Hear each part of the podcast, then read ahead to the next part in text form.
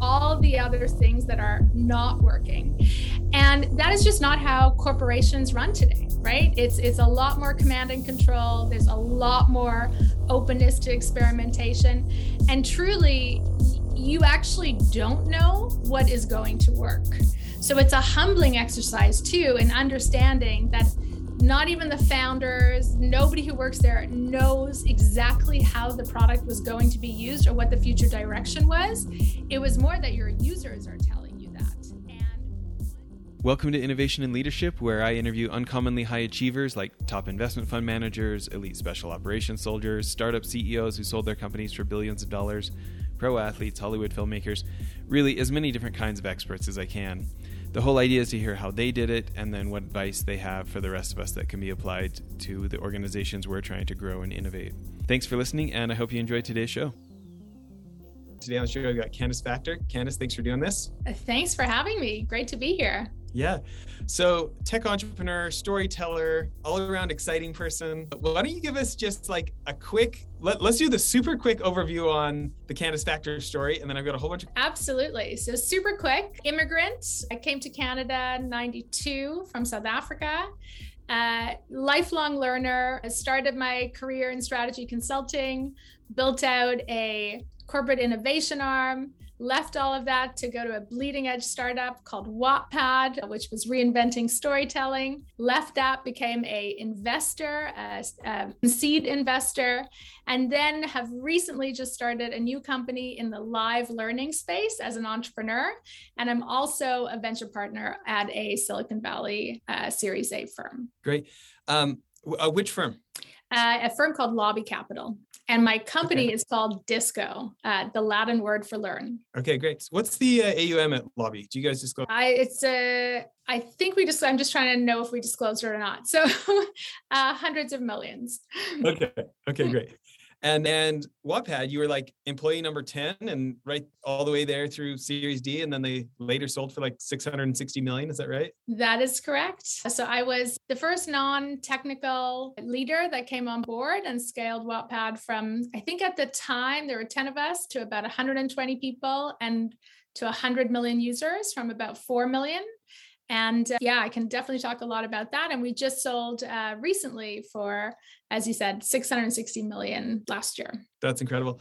Well, first, I want to talk about growing up in South Africa and how some of those experiences you feel like have been advantages for you. You know, like one of my best friends here in Utah grew up in Johannesburg. Interesting experience, like a, a white kid in basically an all black community and has a lot of interesting stories with that. And has you know since become like a put his whole life together got to america with like 200 bucks or something and got himself into college got a degree. Now he's like c-level executive and has really made a lot of himself and about the same time you came over i was in i was in calgary and going to an art school for grade 12 a little after that and had a major crush on a south african girl kelly file.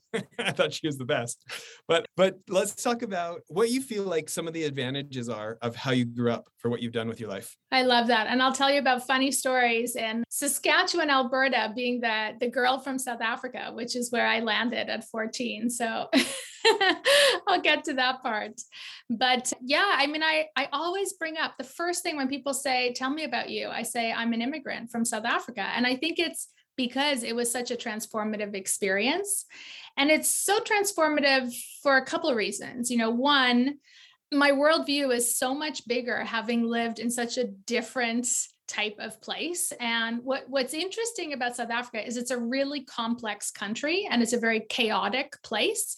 And there was a lot of polarity, right? It, it wasn't a simple place to understand. It was incredibly beautiful. It was incredibly dangerous. There was a lot of conflict in, in the country and you know it's it's a lot of uncertainty. And i and i'm really grateful that i was rooted in understanding how to thrive in uncertainty because i kind of feel like it was great preparation for 2021 and 2022 in many ways. And the other part that I, I think was foundational, and obviously being an entrepreneur is all about thriving in chaos and uncertainty. So just to kind of bridge those two things, but the other part that was really foundational was, you know, leaving everything behind. My fa- my family, you know, we we did grow up in a relatively privileged way, and they actually had to make a choice to pursue uncertain circumstances for a much safer and freer life for their children and give up a lot of material wealth. And I think it did two things for me. One, it made me super hungry and driven to succeed and be an overachiever in many ways, having come here at you know 14 without a ton and number two it also made me realize though that money cannot buy certain things and that was really really important as a young person to learn really early and the one thing my family did have was uh, a lot of connection and a lot of love and a really positive and optimistic attitude. Oh, those are huge gifts, right? Totally. Yeah. Well, let's talk about let's talk about this career that you give up to be employee number 10 at, at a crazy startup going to Wattpad. Absolutely. So, you know, my my whole life, especially as an immigrant, I was very driven. I I you know started in strategy consulting. I landed up being a co-founder of a corporate innovation arm for a very big media company and it was really comfortable in many ways. And at, at 20 something you know i was like this is too comfortable. It's too easy. And it's that that sort of like complacency knowing that like the short term is really great but in the long term i'm going to suffer the consequences. And i and i think what was interesting for me is this innovation arm we actually did the most phenomenal things. And i think the reason we did uh, we built a portfolio of like 23 digital businesses. It was a 500 million revenue portfolio, profitable, all sitting in, you know, a newspaper company. And what became really clear to me was that one it it's ultimately it's very very hard to innovate in traditional places. And i was so tired of fighting internal battles and i'm sure this can resonate for a lot of people here when the real fight or the real opportunity is outside on the playing field. And i i had actually started something a few years back while i was part of this corporate innovation arm at the same time wattpad had started. And in fact there were three companies that went down to the very first South by Southwest Interactive from Canada. And it was Wattpad, my little company called Our Faves, and another company called Bitstrips that was acquired by Snapchat. And Wattpad took forever to take off. It was not a, a, a slam dunk in the first couple of years. And finally, Wattpad was seeing some traction. And it was one of those moments that some people I'm sure have faced where it's like, it's doing the hard thing, but for all the right reasons to work with the smartest people in the country on the most innovative and and sort of crazy idea and to do something that was just so global and transformative. And it was just one of those moments where you say i'm going to jump and i was i'm so happy i did and for people not familiar with Wattpad, can you describe the offering more for, for folks? Yeah, absolutely. So Wattpad was this amazing platform, very ahead of its time, actually, around allowing anybody to read and write stories on their mobile phone. And what was interesting about Wattpad is it actually changed the very nature of what books or stories were because they were social serial stories. So somebody would write a chapter, you'd get feedback on that chapter, and then they'd be inspired to write a game. And you know, this platform was really, really popular with young people. It was a really great way to express themselves and to build community and connection and you know a hundred million people you know use wattpad today. And a lot of really interesting ip like entertainment ip came from these stories that young people have written. And now you know it actually has like movies and books that come out of it. And yeah very very uh, innovative platform in the entertainment industry.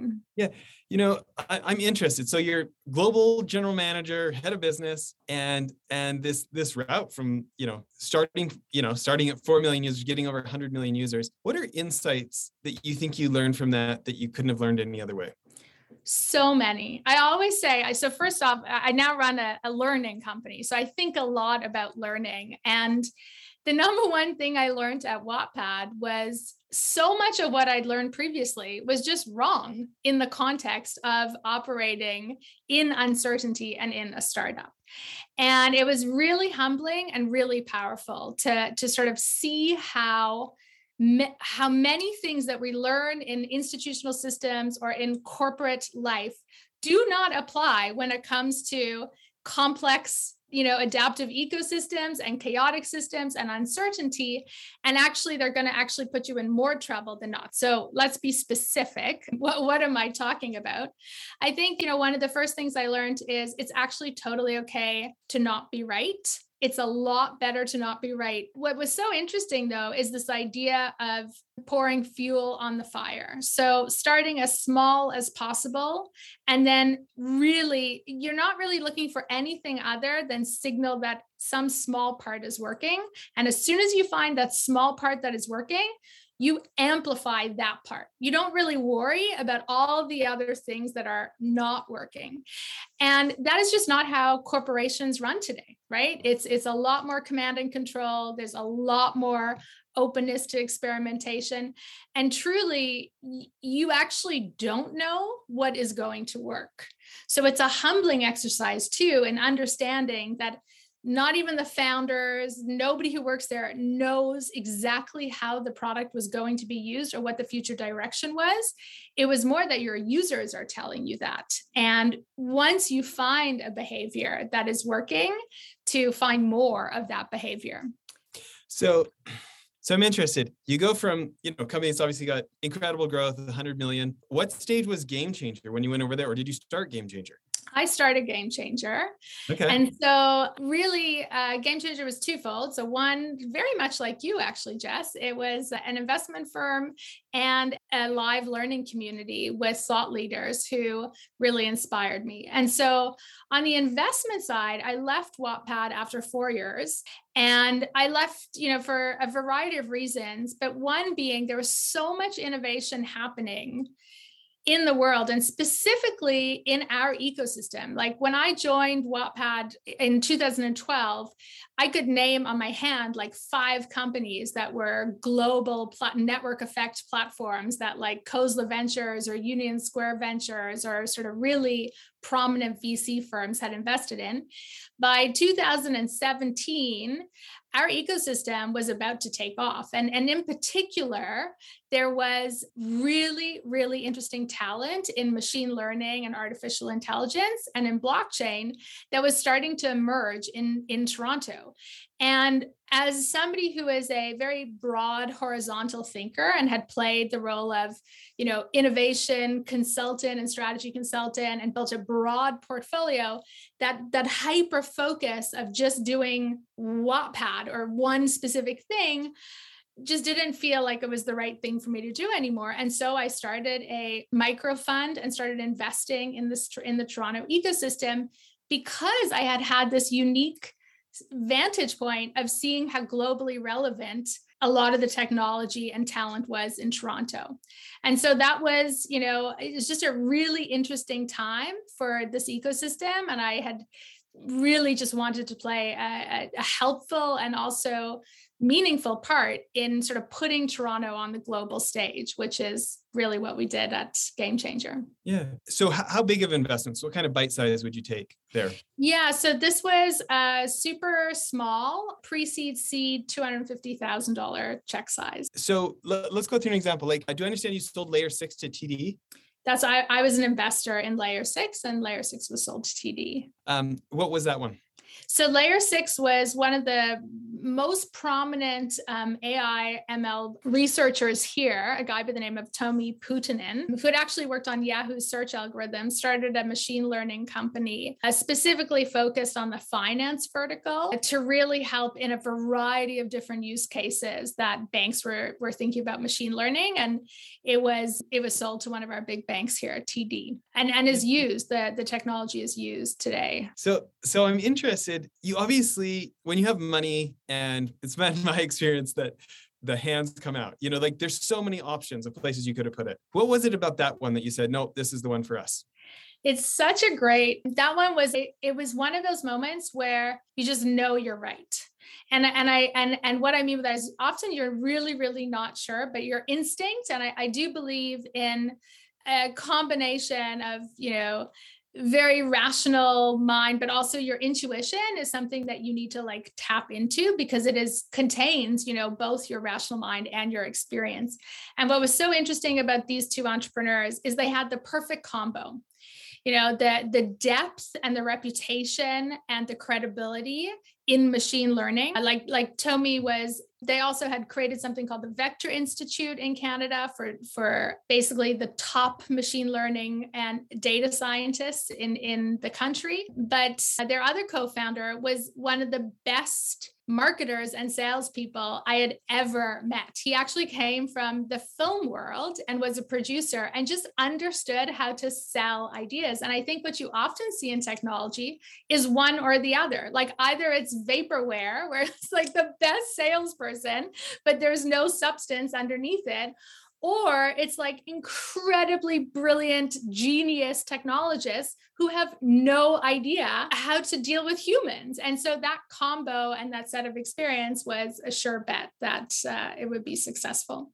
Well it's interesting it's an interesting thing because trusting our intuition it can be like it can be such a dicey thing when we're just rationalizing what we want but calling out our intuition and yeah, think about how many times it's like, I don't know about you, but I, I think about times where I'm like, logically, this deal makes so much sense and will make so much money. But my gut feel about this guy, like, I can't tell you why exactly, but you know, and, and like you hold your nose and do the deal and it doesn't make any money. Yeah. you know, I, am like, I'm a big believer that you you can actually rationalize anything. It's sort of the opposite way like you know it's like wh- wh- who's leading right? So i think there there's a million reasons why you can go often either way. I'm a big believer in logic let's be clear but your your intuition or your gut is tapping into often things that may be part of your subconscious as well and you got to be careful about that because you could have blind spots or biases right? So it's sort of that like discernment or judgment around that but yeah, I, I do listen to my intuition quite a bit. And i and i'm when i do when i create the, the, you know a big part of listening to your intuition is creating the spaciousness and the quiet in order to actually hear your true intuition versus you know fears or anxieties or or things that are sort of like hiding what a quiet mind can can sort of elicit so I'm I'm super interested in hearing what your process like that looks like because you know like I made enough money to retire like two different times in my 20s and lost it all both times speculating. Mm-hmm. Hence the reason this third time I'm buying commercial real estate. right? but with low debt, low to no debt, okay? But I I can say like in certain ways I have the like, you know, like I've been bitten hard twice. And so like I, I'm almost too gun shy in certain situations where it's like I used to be like the bull forward, you know, like once we wanted it, I could come up with all the reasons to go for it. And now sometimes I'm like, I realize like, ooh, I might need to like be myself. Like I've I've tried to rein that part of myself in so much that maybe I've done myself disservice at certain times. And so I'm interested in like that balance beam of overdo it, underdo it, and, and how you navigate that. I love this question so much because every year I, I write a set of reflections on what did I learn, as I'm sure most people on, on who listen to your podcast do. And I actually said one of the things I think is most toxic out there is that entrepreneurs need to go all in. And what I mean by this is kind of your your story of like sort of having it all, losing it all, having it all, losing it all. Like as the the daughter of an entrepreneur who sort of had that trajectory, I think I'm quite actually conservative as an entrepreneur in the most positive way. And what I mean by that is I I think there is this this this idea that in order to be a great entrepreneur or to be a great person, you got to go all in. You got to like put everything on the table in order to succeed. I just fundamentally don't believe that. Like I I fundamentally believe that you know asymmetric risk is like the best thing that ever you know happened as a concept, right? Which is you know you want to be really thoughtful and pragmatic right about the level of risk to reward ratios. And the the best way to approach that is to be like level headed around the the amount of risk that you put yourself in. And you don't want anything in my opinion that can ever kill you and, you know, even in starting Disco, which is our new live learning company, we were really pragmatic around putting the right amount of capital in, bringing the right investors in, getting product market fit before we go and throw, you know, everything in or ask anybody to do the same. I I really love that. I feel like so after after just like that incredibly painful experience, I basically spent the next 10 years reading Warren Buffett books, reading his mentors, Phil Fisher and Ben Graham, his partner Charlie Munger, his followers, you know, like Bruce Flatt at Brookfield, a great Canadian company, you know, Howard Marks mm-hmm. at Oaktree and stuff. And anyway, some of the things you're saying really echo Howard Marks, who you know runs 160 billion dollars yeah. of this like making like emphasis on survivability and like so, go ahead. No I, I was just going to say like i sort of have a couple different principles or philosophies and one of mine is like a hydra right? It's like you need to know that like if one head gets cut off you've got like four others right that that can be there. And to your point, it, it is a portfolio approach. And, you know, I think venture, venture has to be played in a particular way. Like you don't make your money on venture by everything succeeding, right? You make your money by having one deal succeed, right? One to two to three deals succeed that return your entire fund. And you know, you need to know what your expectations are as you're going in. So you don't throw the entire fund into one deal and then you're burnt if everything else like goes away. You throw 250k checks if it's a tiny fund like my fund was or now with our series A fund. It's like you take 20% 20% position you know at the series a stage and you have a portfolio of them and and sort of you have to know what game you're playing because if you play with the wrong strategy you're going to get wiped out. But if you don't, you have less likelihood that that's going to happen. Yeah. Listen, I know we're we're wrapping up on part 1 and I want to spend a lot of part 2 on disco, but before we get there, help us understand exactly what disco is. Tell me who your ideal customer is and tell me what's different than the other related offerings out there. I love it. So disco is my life's work, I will say. As somebody who is incredibly passionate about lifelong learning, and around having transformative learning experiences, Disco is an all in one platform for creators, thought leaders, organizations, businesses who are looking to teach and create live learning experiences. So, anybody who's creating live cohort based courses, live workshops, masterminds, challenges, we are an all in one platform that just makes doing everything super easy from creating the products, marketing and selling those products, operating and scaling these. It's just an all in one easy solution that was born out of my exact pain point, building my live learning community and recognizing that the future is going to be about transformative live learning experiences as opposed to what we're familiar with, which is pre-recorded content where you're sitting alone trying to learn. The science of learning doesn't support that viewpoint and i'll tell you why i guess when we're back. No no i gotta know now. Okay let's let's talk about it. So you know it's really interesting. The pandemic hit and it was yeah obviously march 2020 and what became very clear to me was that people were looking for a sort of a way to think about COVID and the pandemic. And, and in my network, I had this incredible network of people who I thought were absolutely brilliant, who may bring some really interesting inspiration and knowledge to a community. And so, very quickly, I built this community of 3,000 people, and we're doing these weekly live learning series. And in doing that, it was just a passion project. It, w- it, was not intended to build an entire new platform called Disco around. But in doing that, I just noticed it was so difficult to run these things. It was, you know, I had to use Zoom. And then if I wanted to have like deeper content, I had to use another platform. And if I wanted people to chat, I had to throw them to Slack. And if I wanted to actually run a course to do like a, you know, from one of these experts, I, I would have to use a course platform. And so I just was like, oh, this is a disaster for people who are going to use this new format, virtual live learning.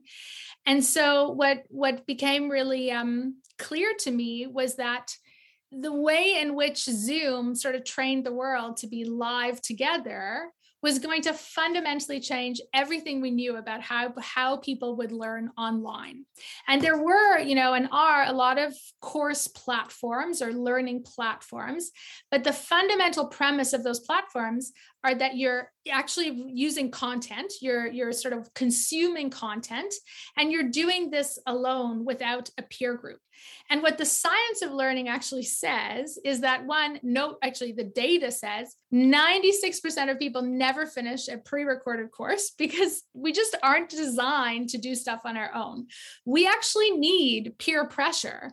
We need accountability. We need support and live learning, which is what Disco empowers, where there is a group of people and you do have others as part of your learning experience, is 10x better in terms of how people arrive at a transformation.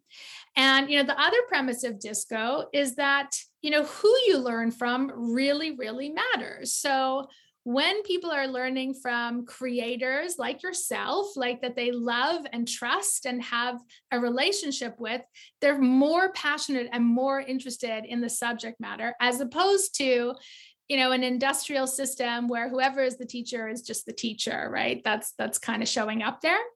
And so you know that kind of led us to starting this company and making lemonade out of lemons during the pandemic I, I have so many questions. I'm going to save them for part two. I have so many questions. Okay, this is exciting. Tell us where the best people, best places are for people to find you guys on the internet or connect with you on social. What should people be searching for? Absolutely. So uh, look for disco.co. So disco.co, uh, and you can find out all about us. And my Twitter handle is Candace Disco. So you can find me on Twitter, and I'm pretty active there. Okay, great.